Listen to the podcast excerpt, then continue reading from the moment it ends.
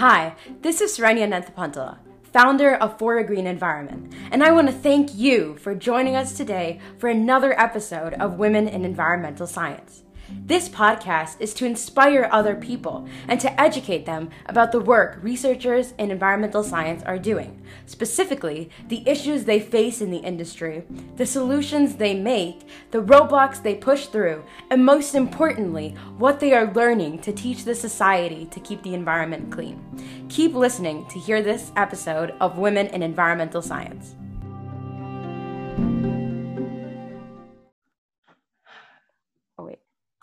So, hi, um, welcome to Women in Environmental Science. I'm Srenya Nanthapantala, and I have Dr. Edith Newton Wilson with me. Um, thank you so much for coming to my podcast today, Dr. Wilson. Yeah. You are very welcome. It's lovely to be here. Right. Okay. So, um, I've read about your research and your work on like energy conservation. So, what are you currently working on in your field? Well, I am currently doing several things, both as part of my consulting business and um, as uh, pro bono work. Um, consulting projects just now, I'm mostly working on some advocacy and communications for a small battery tech startup here in Tulsa, Oklahoma, where I'm speaking to you from. Mm-hmm. And I have a couple of other small mining clients that I work with doing everything from resource assessment to, again, kind of brand definition and uh, education. And then um, the other piece to my practice is working very closely with a small number of individuals here in Tulsa who are earth scientists and engineers who are interested in making an energy transition of their own and finding work in clean energy projects. That's great. So you have like lots of like experience in like um, the energy field, right? I do. I do. I started my career with 25 years in oil and gas. Right. So it's been a very recent energy transition for me. Mm-hmm. So what did you like? What did, what what did you learn from your experiences in both like the oil and gas fields and in the energy right now?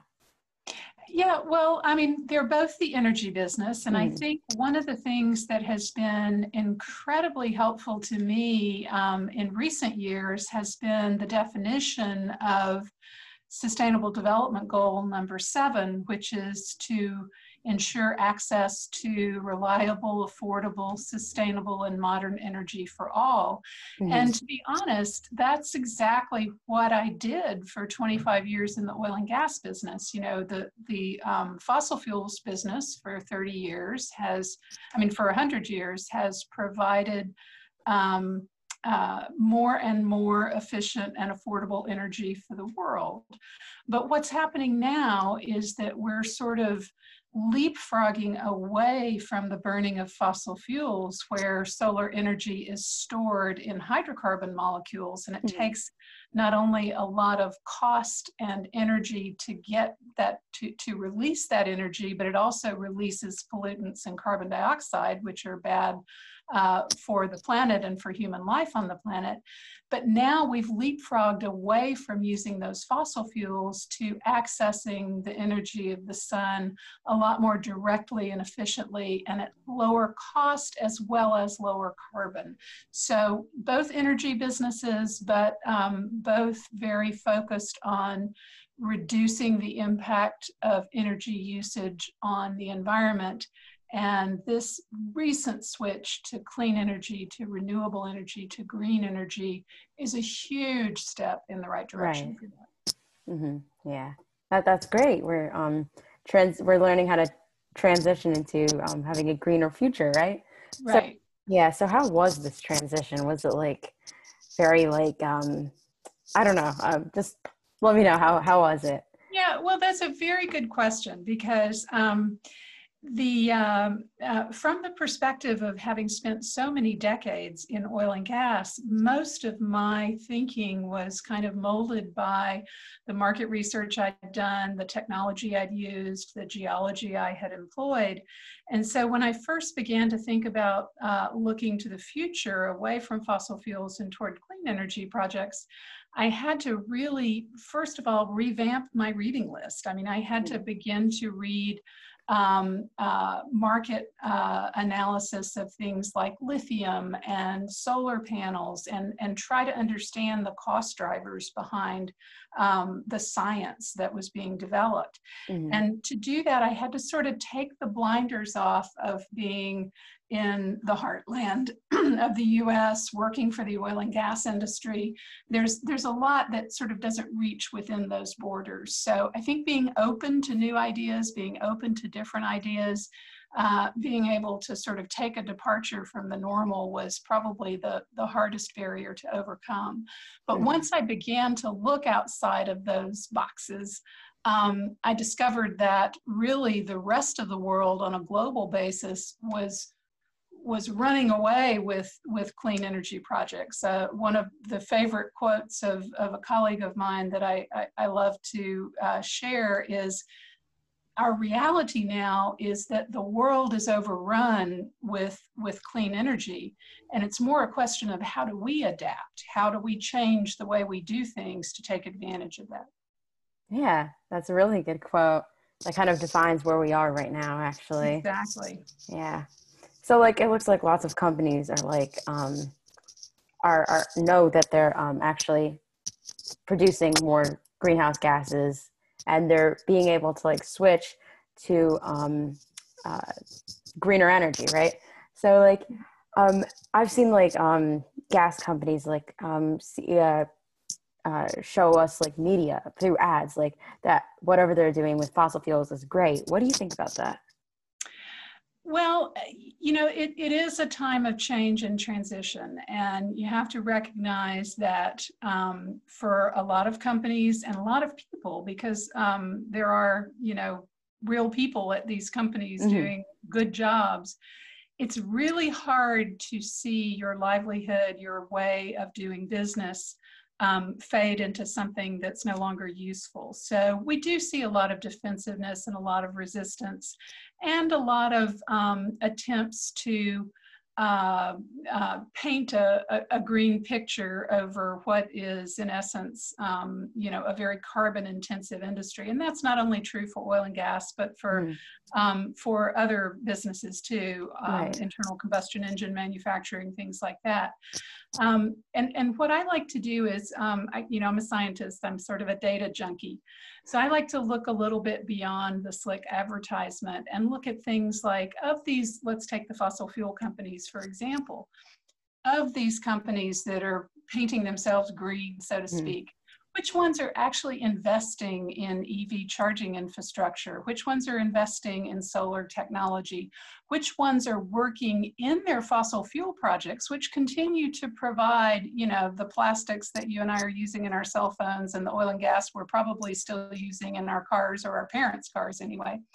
Um, which, which companies are trying to get the most, uh, the lowest carbon barrel out of the ground with the remainder of their fossil fuel production while beginning to expand their portfolio um, in low carbon uh, renewable energy. So I think if you look a little bit deeper than just the advertisements and look at what the companies are actually doing to make the energy transition, um, and again, this applies to, to Walmart, to Apple, to Microsoft, um, mm-hmm. you know, are they doing what they say they're doing and, and what impact is that having on their carbon footprint? Right. So like, what have you learned from um, looking through all that data? Well, I think that um, not surprisingly, there are a number of companies, and I'll speak only to the ones I know well, which is on the fossil fuel side. There are a number of companies who are beginning to diversify dramatically. Um, and not surprisingly, these are more the global multinational companies, the Totals and the Shells and the mm-hmm. BPs and the um, Equinors. And, and those companies are not um, necessarily very far along the road, but they've taken significant steps to move along that road.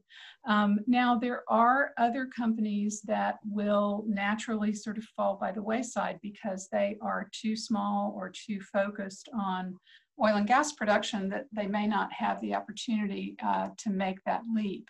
Um, but, but what I think is, is uh, probably the most important thing I've learned from the research I've done over the past few years is it's not um, uh, altruism or wanting to save the planet, although all of those things are good, that is driving companies to make these changes. It's not even pressure from investors who are concerned about climate risk, and rightly so. It's mm-hmm. actually mm-hmm. commercial drivers. It's actually cheaper and more efficient and more profitable to provide energy through solar and storage and through electric vehicles for transportation than it is to use the old forms of energy. So we have this big economic engine mm-hmm. driving a transition to what is a better form of energy for, for us as humans on the planet. So I, I think that's, to me, that's really exciting because when you have the economic factors and the technology development factors and the um, environmental factors all working in the same direction, then change starts to take place very rapidly.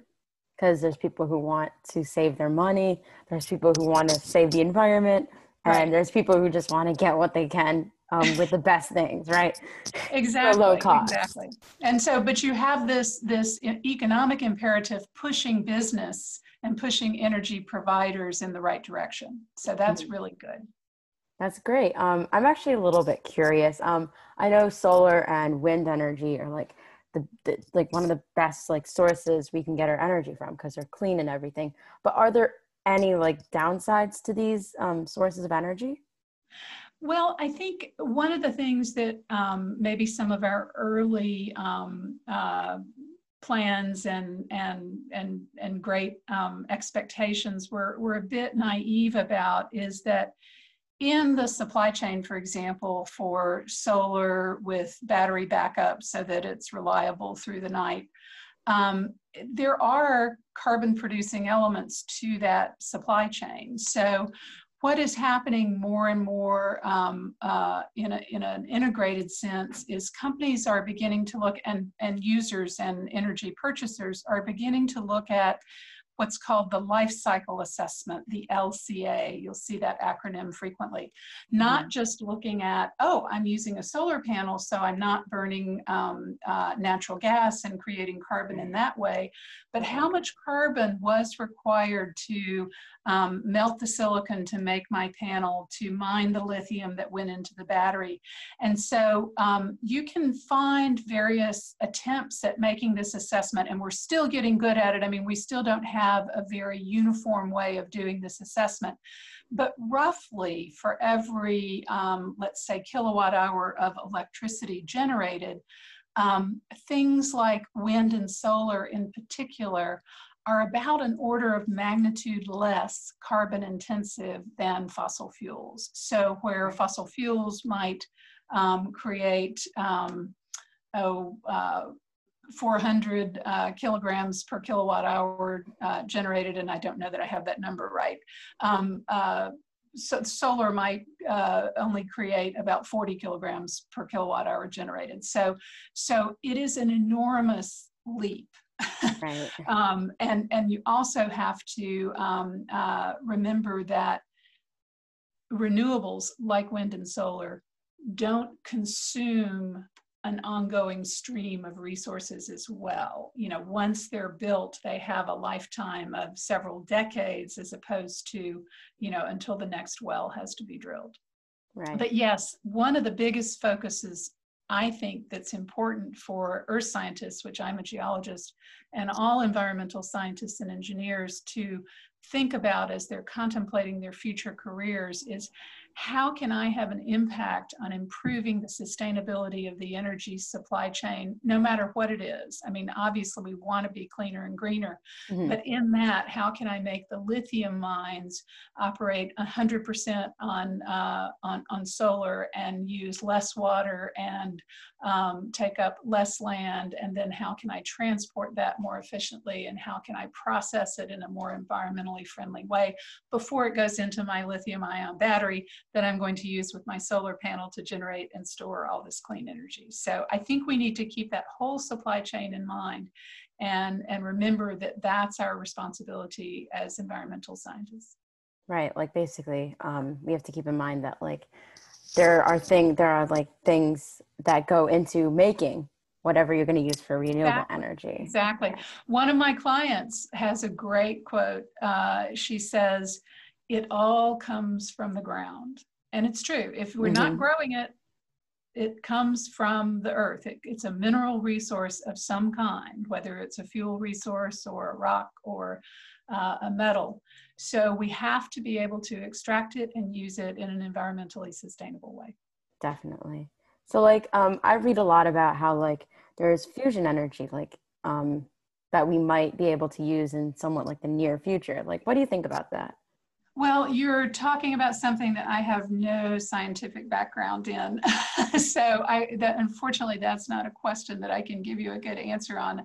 Um, it's, it sounds wonderful um, that, you know, of course, nuclear energy has its proponents as well. I have a colleague who is uh, very uh, actively working on cleaner and safer nuclear energy, which is mm-hmm. completely carbon free.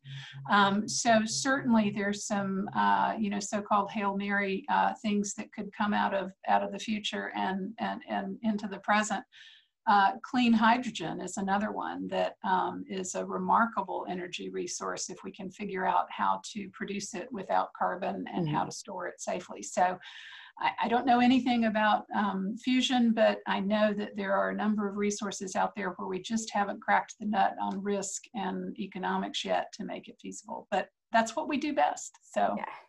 get our engineers working on it, right? Mm-hmm. Yeah. So like um, going back to like fossil fuels, um, obviously we know that it's bad because um, we're we're putting carbon dioxide in the air, which is warming up right. the planet and stuff.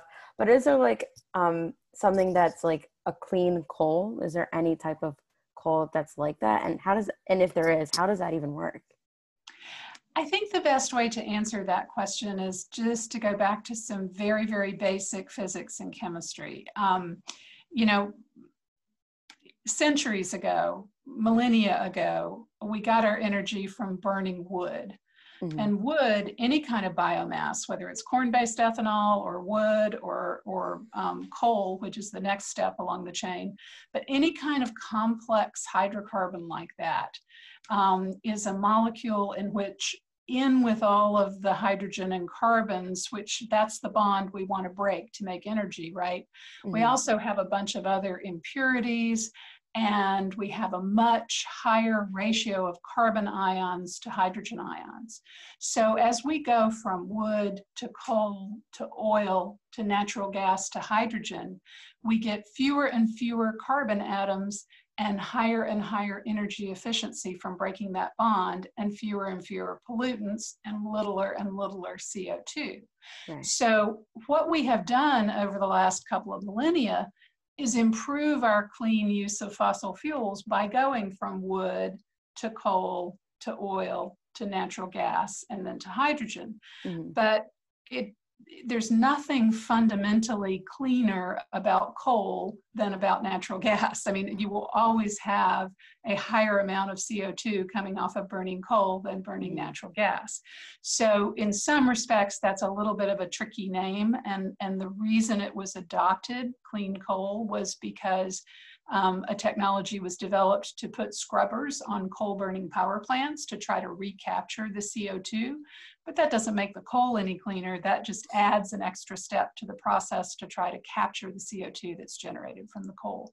So I don't think we can get away from the basic physics mm-hmm. of all hydrocarbons, all the way from wood to hydrogen, that or hydrogen doesn't have any carbon obviously but all the way from wood to natural gas that if you're going to break that bond to get energy you're going to generate some amount of, of co2 and it's going to be relative to where you are upon that hydrocarbon value chain. Gotcha. So there's, there's really nothing really like that right? Yeah it's just a physical thing right? There's mm-hmm. a um, there's there's a certain uh, uh, physical chemical characteristic that you can't overcome Mm-hmm. Yeah. So, like, how do we get our energy right now? Because um, most of us usually um, are based off of fossil fuels. So, I understand like what fossil fuels are, but like, how are we getting that energy? Oh, that is a great question. And um, what's happening right now, as you and I are sitting here, and over the course of the last three or four years, is that the changes are happening so rapidly that often we can't get the data to be able to assess it properly. But uh, so I'm just going to give you some sort of anecdotal stories. For example, now the state of Texas, which is one of the biggest fossil fu- fossil fuel producers in the U.S., mm. now gets 40% of its energy from renewable resources, from wind and solar. That's great. Um, you have seen, I'm sure, the predictions and the rate of growth of electric vehicles that are mm-hmm. coming on, especially in Europe, um, just accelerating uh, beyond our wildest dreams to where we think, you know, we could be um, actually getting rid of internal combustion engines in Europe in, by 2050. So these changes are happening very rapidly, but there's another change that happens in, in concurrently with the energy transition, which is it's really easy to measure a barrel of oil. You take it out of the ground in West Texas, you have this volume of oil, you put it in a pipeline, somebody measures it at either end. In the refinery, it gets measured.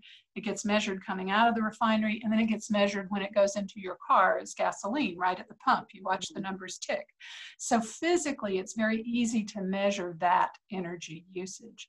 But when we have solar panels being installed in individual microgrids in population dense communities in South Africa and India and Brazil and China, um, that have no connection to a grid, and no tracking of how much energy they're generating, you know, how do we even estimate that? You know, we know that in Oklahoma and Texas, we're getting 40% of our energy from wind and solar because of our old grid system that measures it anyway. Mm-hmm. But in under electrified or unelectrified parts of the world where distributed, clean, uh, renewable resources are being added at an incredibly rapid pace, you know, we, we can't even, we're struggling with how to measure that. Right. So it's a fascinating time because our kind of our old ways of keeping track of things don't work. So we don't really know how fast it's going, but it's it's going fast. Definitely, yeah. And like um, even in like rural, uh, rural places, like um, in, in like you said in India and like Africa, they're they're using renewable energy, which is great. Mm-hmm. I I I I I'm I whenever so my we my family lives in India um, and like uh, we can sometimes like see people using like solar panels to power up their homes and i think that's great right? Yeah. Yeah. Yeah and and the beauty of it is i think the thing that is so fascinating to me if you look at the history of, of energy usage in in the um, in uh, across the globe and through time and i'll get the numbers wrong but something like um, 10% of the wealthiest people on earth produce almost 50% of the carbon right so mm-hmm. this concept of energy inequity of you know not everyone getting access to the energy they need and a small percentage you know using all the energy and causing all the problems the, the beautiful thing about renewable energy is that it has the potential to smooth that out, to provide better access to energy and better energy equity across communities because, you know, you can go to a hardware store and buy a solar panel and an inverter and install that on your home with sort of plug and play technology at relatively low cost and, and very quickly. Whereas it takes 20 years and billions of dollars to drill a big well in the Gulf of Mexico and bring that oil and gas online and put it through a big infrastructure to process it. So the business models for renewable energy are a lot more accessible to people at all income levels and in all parts of the world than the business models for old forms of energy. So I have great optimism about mm-hmm. the ability of renewable energy to sort of bring a, a, a broader um, access and a, a, level of energy equity. Right. And like um, even like technology for like solar panels, like there are solar mm-hmm. panels on like backpacks and like in the future there yep. might even be like solar panels on our phones and charge yeah. them like as soon as we oh, go outside yeah, yeah. the technology and, and just... there are technologies looking at laminated solar for windows and and yeah right it's, yeah it's it's very um it's it's a you know one of the things that i struggle to kind of communicate to my colleagues in the fossil fuel business is it's really more like Silicon Valley pace of change because it's mm-hmm. really technology that's being developed, not just um, a new drilling technology, a new mechanical thing. It's really a technology explosion. So it happens quickly and it happens rapidly and it, it takes big leaps. yeah.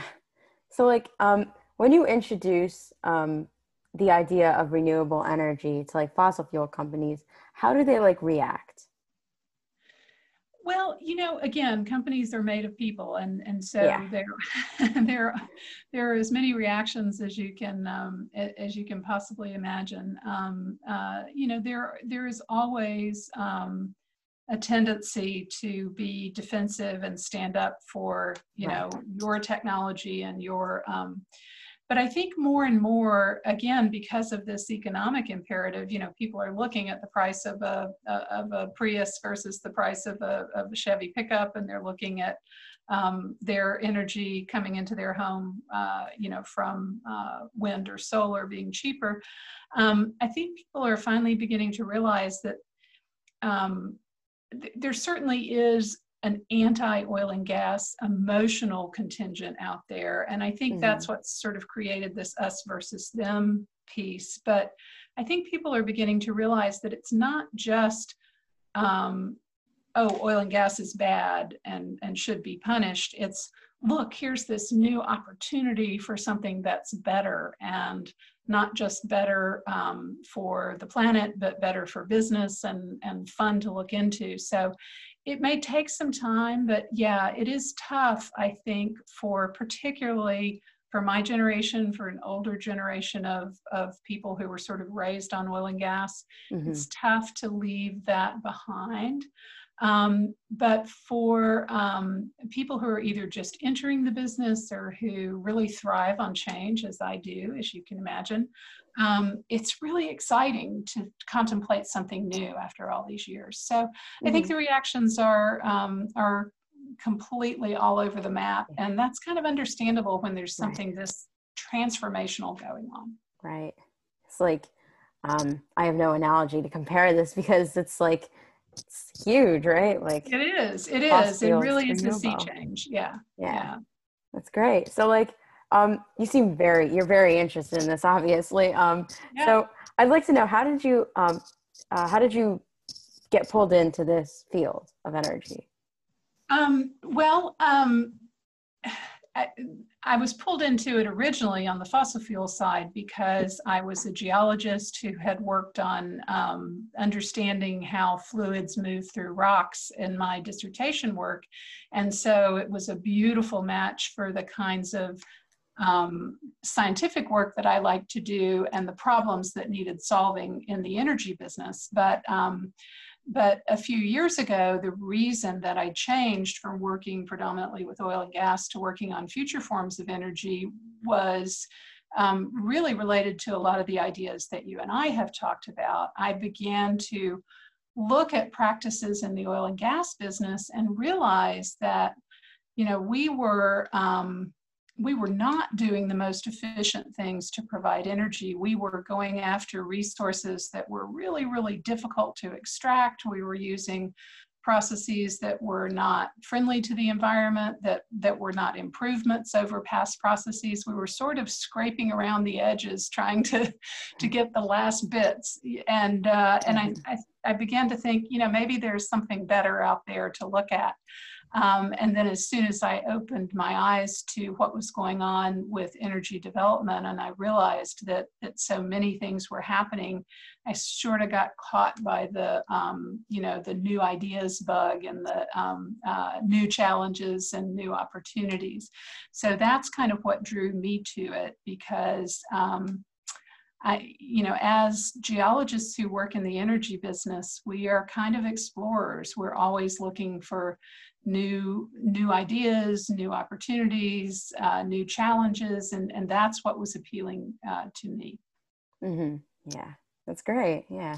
So um, I'd actually like to kind of like uh, like we always say, leap to the next topic. Um, yeah. Um, so climate change, right? There's there's um a lot of this. We're we're still we're still discussing it, even though it's coming at us in the face, right? Um, yeah there are some people who uh, think that climate change is not man-made and it doesn't really affect us but uh, that's not I know that's not true um, right? So like right. if you had the chance to talk to someone who thought this um, to try and change their mind um, what would you say?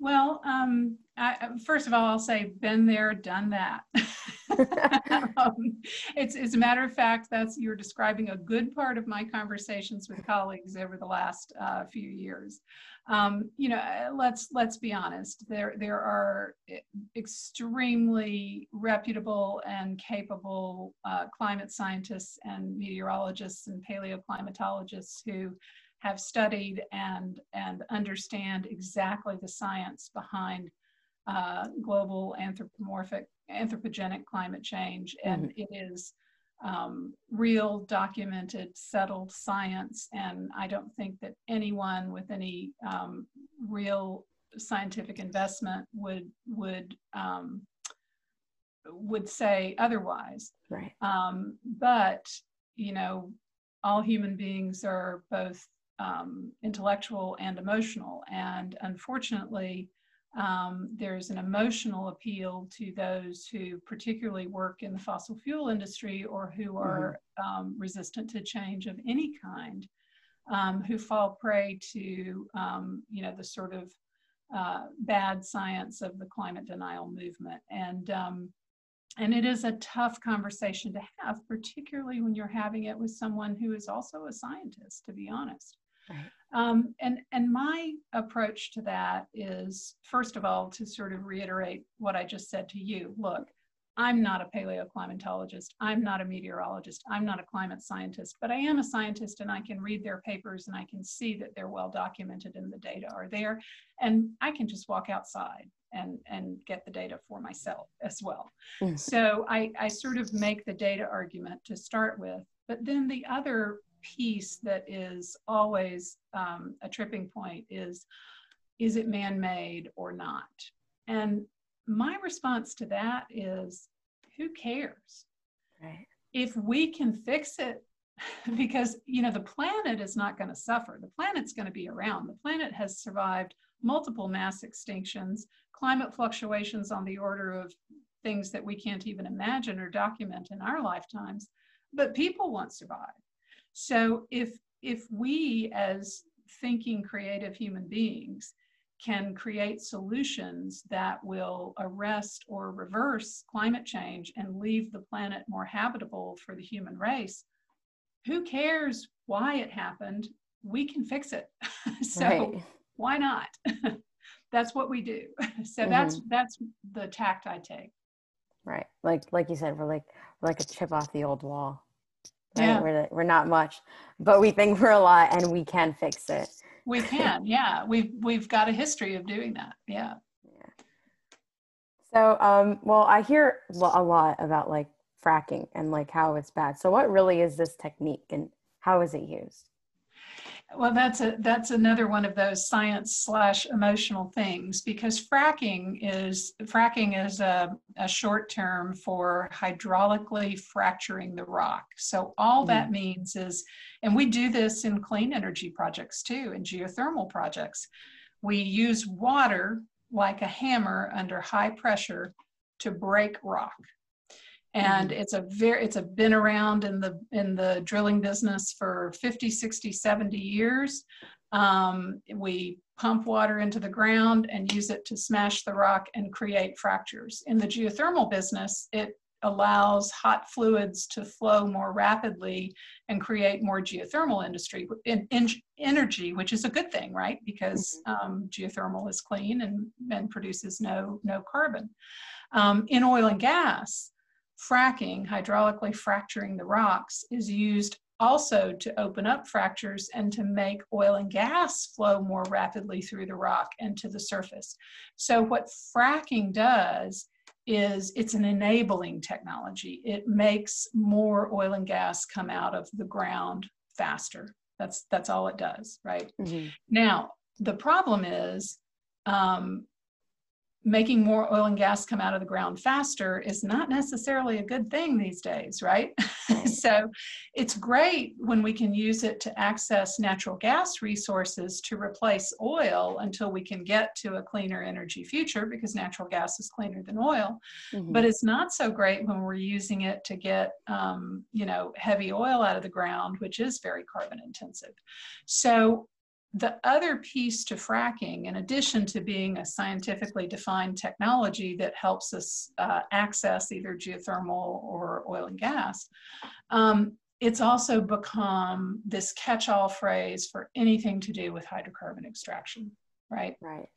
Because the process of fracking is the most visible thing. If you've got a gas well on your property in Western uh, uh, Pennsylvania, um, you don't see anything when they drill it but a rig that's there for a short time and then there's just a hole in the ground with some pipes around it. Mm-hmm. but when that well gets fracked 30 sand trucks pull up five pumper trucks. All of a sudden there are you know 50 workers in jumpsuits all working on fracking this well. It's this big visible process. So the the the layperson now says anything to do with oil and gas, whether it's drilling the well, completing the well, producing the oil and gas, it's all fracking and it's all bad. And to some degree, they're right. Extracting oil and gas makes carbon, not a good thing. Mm-hmm. And so this sort of fracking moniker, moniker has become uh, an overall pejorative term. Um, and, you know, it's a, I hate to I hate to hide behind this, but it really is a political thing in the sense that it's become a you know you're either for or you're against fracking. Mm-hmm. and the reality is um, like all processes it can be done safely. Like all processes it can result in risk and disastrous consequences. But like all things to do with the hydrocarbon industry um, we need to do it as safely as we can for as long as we need it and then move beyond that to better more efficient more affordable forms of energy that are cleaner and greener. Right so like people are either on like the black or the white side, but like exactly. you need the gray. Exactly. And and we also need to recognize what fracking really represents, which is just a technology applied to oil and gas. And it's really the oil and gas extraction that we need to be worried about, mm. not the fracking per se, but fracking has become the name of everything. So yeah. So like um what would another technique that um, the oil and gas companies what what could they what else could they use other than like fracking um, to get what they need to get out in like a more environmentally friendly way? Is there another way like that?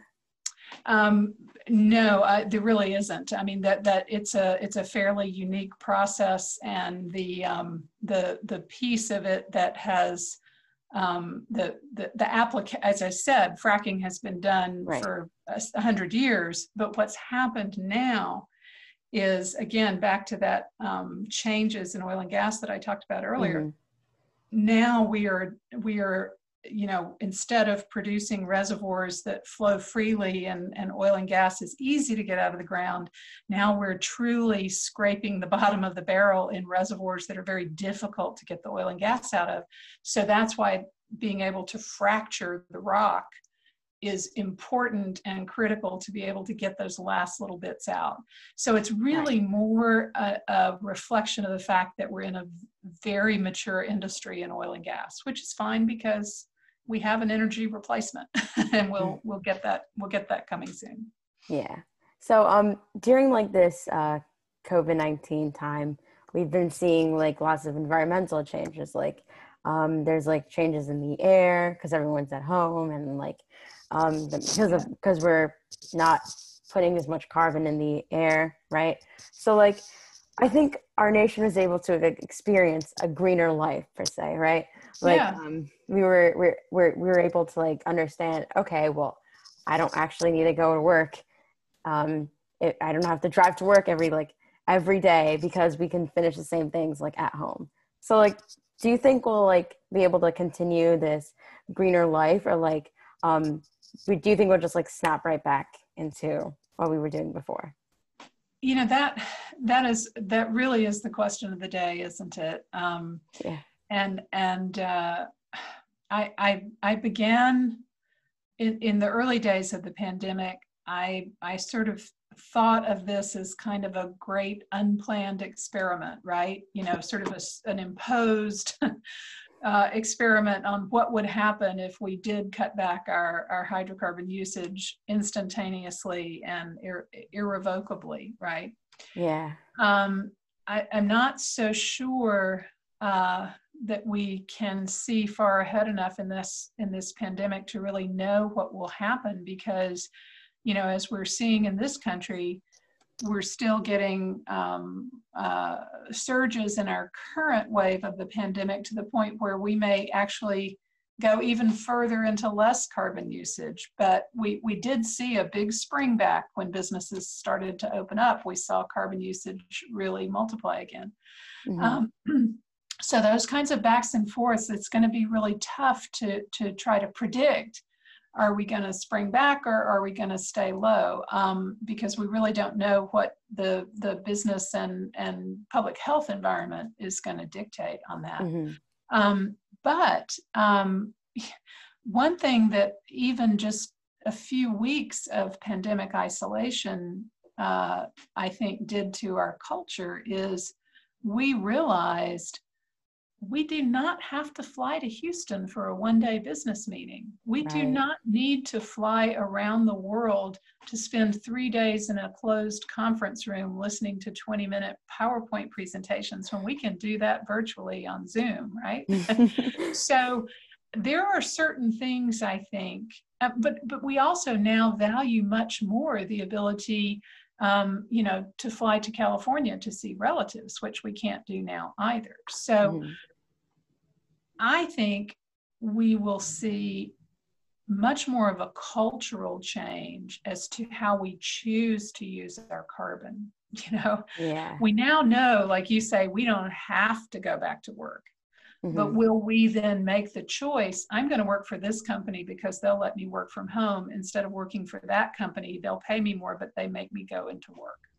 Mm-hmm. Those are the kinds of things that I think are very are going to be very telling in the coming weeks and months and even years are the choices we make as a result of this sort of enforced shutdown. You know, we right. had to do without for weeks, months, years, however long it's going to be. Mm-hmm. We're going to make different choices on the other side. And now we've at least seen what we can do, what we're capable of doing. Right. Well, um, I'm not saying that COVID's like a good thing, but I think it's like a wake up call. I, I, guess like a little a, wake up call for us, right? It's like, it's a it's a um it, it's a it's a whoa look what could happen yeah. yeah. and and there is opportunity in sort of taking a taking a break and and looking mm-hmm. around. There's opportunity not just to rebuild the same old bad world, but to solve problems differently in a new right. world. So yeah. Yeah. I used to previously think that like if like like the usage of our like carbon dioxide is like a car, right? And there's like a brick wall, which is kind of like um, I guess when we stop using carbon, I, I guess, yeah. and like, and like as soon as we reach that point, I feel like the, the, like what we're gonna like if we just stop using carbon at like one second. I used to think that the that like everything would just like be weird. I don't know, like yeah, yeah, and, yeah. and no, it's re- there's a lot of elasticity in it. Yeah, yeah, mm-hmm. I yeah, I agree with you. I agree with you. Like, it is surprising. Oh my goodness, we can do this. yeah, yeah. It's more like driving yourself into like cookie dough, right? You just like yeah, everything's fine. yeah, I like it. Yeah. Yeah. Um, but also, um, I was like thinking like uh, climate change actually like what I meant by saying like it's a wake up call, I think climate change is actually causing more illnesses to appear, right? Like mm-hmm. um due to like pests, more pests, like like things like that. Um, I'm not knowledgeable in that, but like I know a little bit about that. So there's that. So I think that that was also what I said, like a wake up call, right? It is. It is. And and you know, I, I it would be dreadful to think that something as as horrendous as COVID nineteen is required to make us sit up and take notice. But as our scientists, you know, we do know that um, it's it's not just oh my goodness, it's hotter, and so um, you know we're spending more on electricity because it's two degrees hotter in the summer. everything changes. Agricultural zones change, ocean currents change, ice pathways change. You know, the, the, the ecosystem is so interdependent that it's not just global warming, it's a rearrangement of global patterns on a grand scale. So mm-hmm. the real question to me is how do we use this experiment and the results we've observed in this experiment to do better going forward you know are we yeah. and I, I know that that scientists worldwide particularly those at the ipcc are looking at those things to say okay now that we know this, how do we do this differently? We right. can learn from this time. Definitely. Yeah. So like um uh I'd like to ask like I think we are using like fossil fuels as like um like an addiction, right? Like it's like coffee, like you can't get enough of it.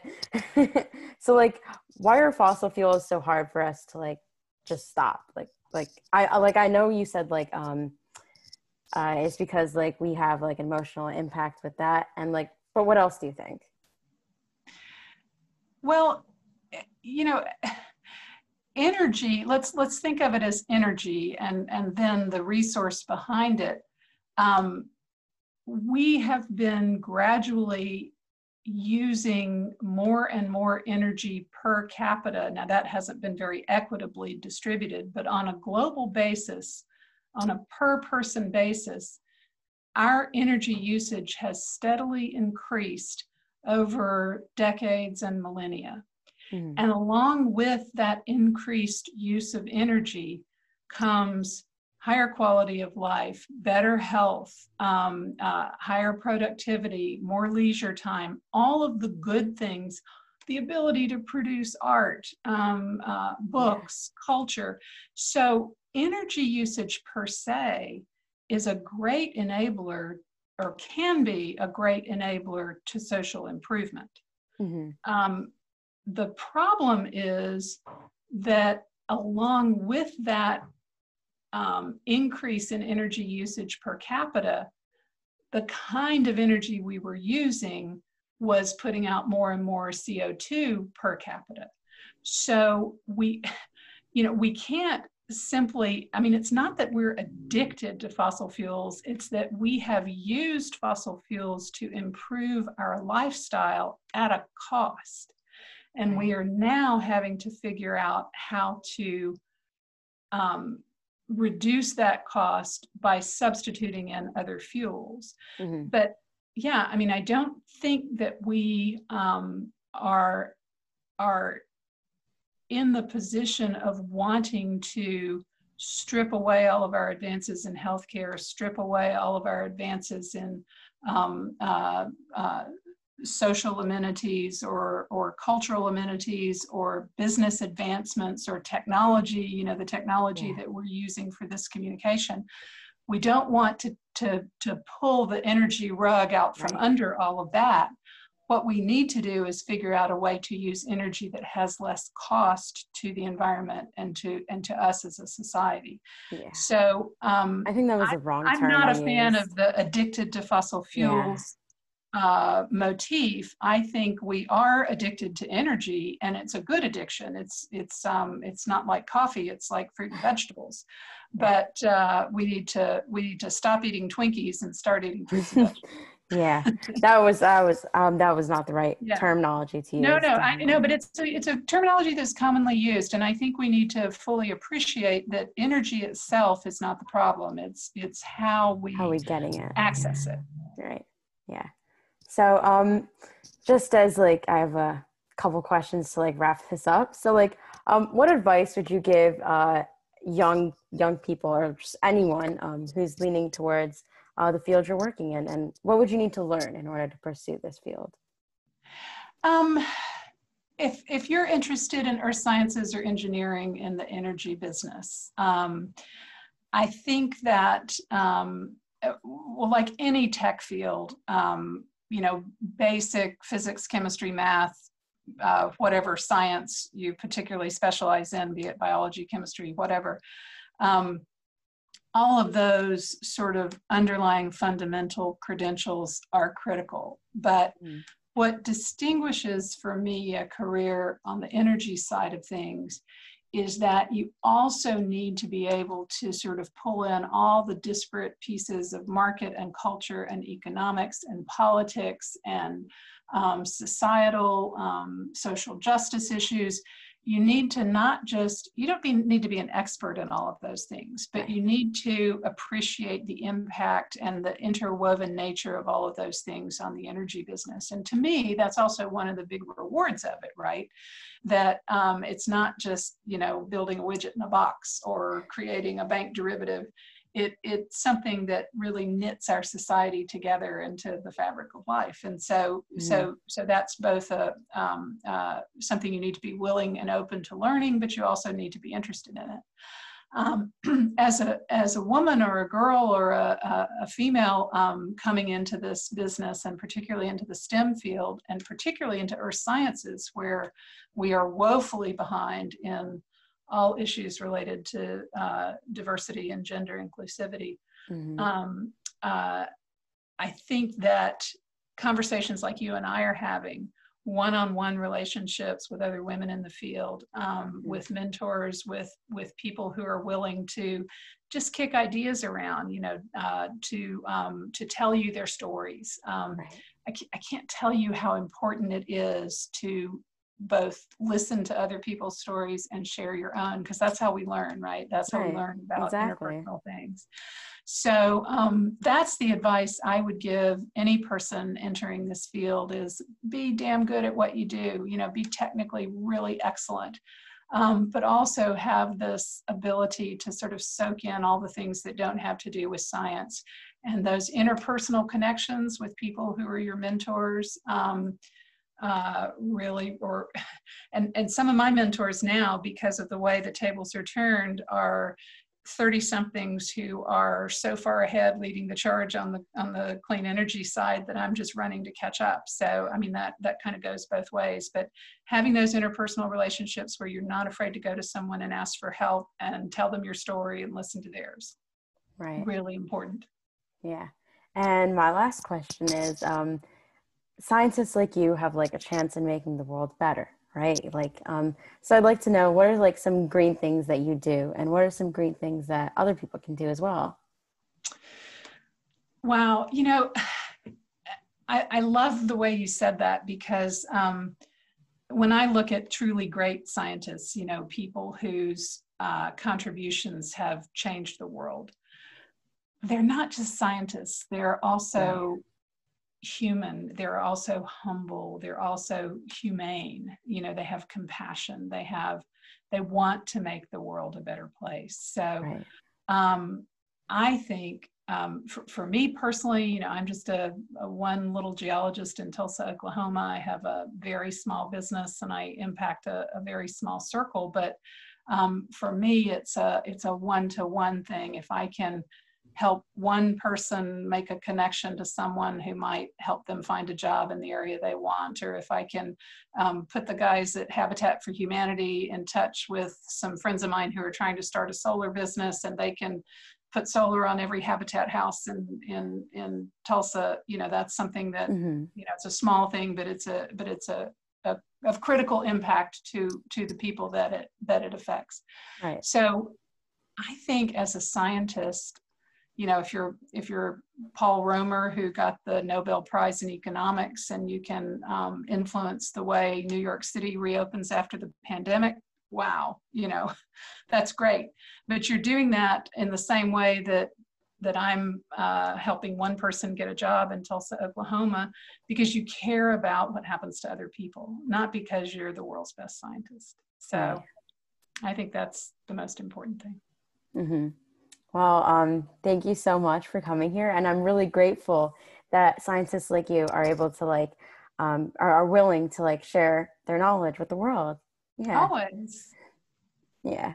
So, um, just a reminder, we've been speaking to Dr. Edith Newton Wilson, and uh, thank you so much for joining me. Um, so, so we, uh, thank you so much for joining me here. So, uh, and sharing your thoughts about climate change, fossil fuels, renewable energy, and stuff like that. Um, I I've, appre- I've, I've really appreciated it. Thank you so much. Oh, Saranya, it's been my pleasure. And thank you for asking me. And I am just, I, I look at you and I see the future and I can't wait until it gets here. So thank you for doing this. Thank you so much.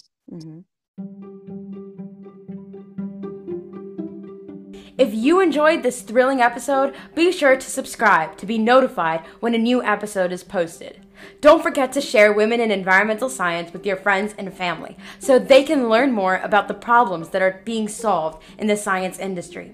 I hope you enjoyed this episode and learned about the work researchers are doing in this field. This is Saranya Nantapantala signing off. Thank you for listening, and I'll see you next time.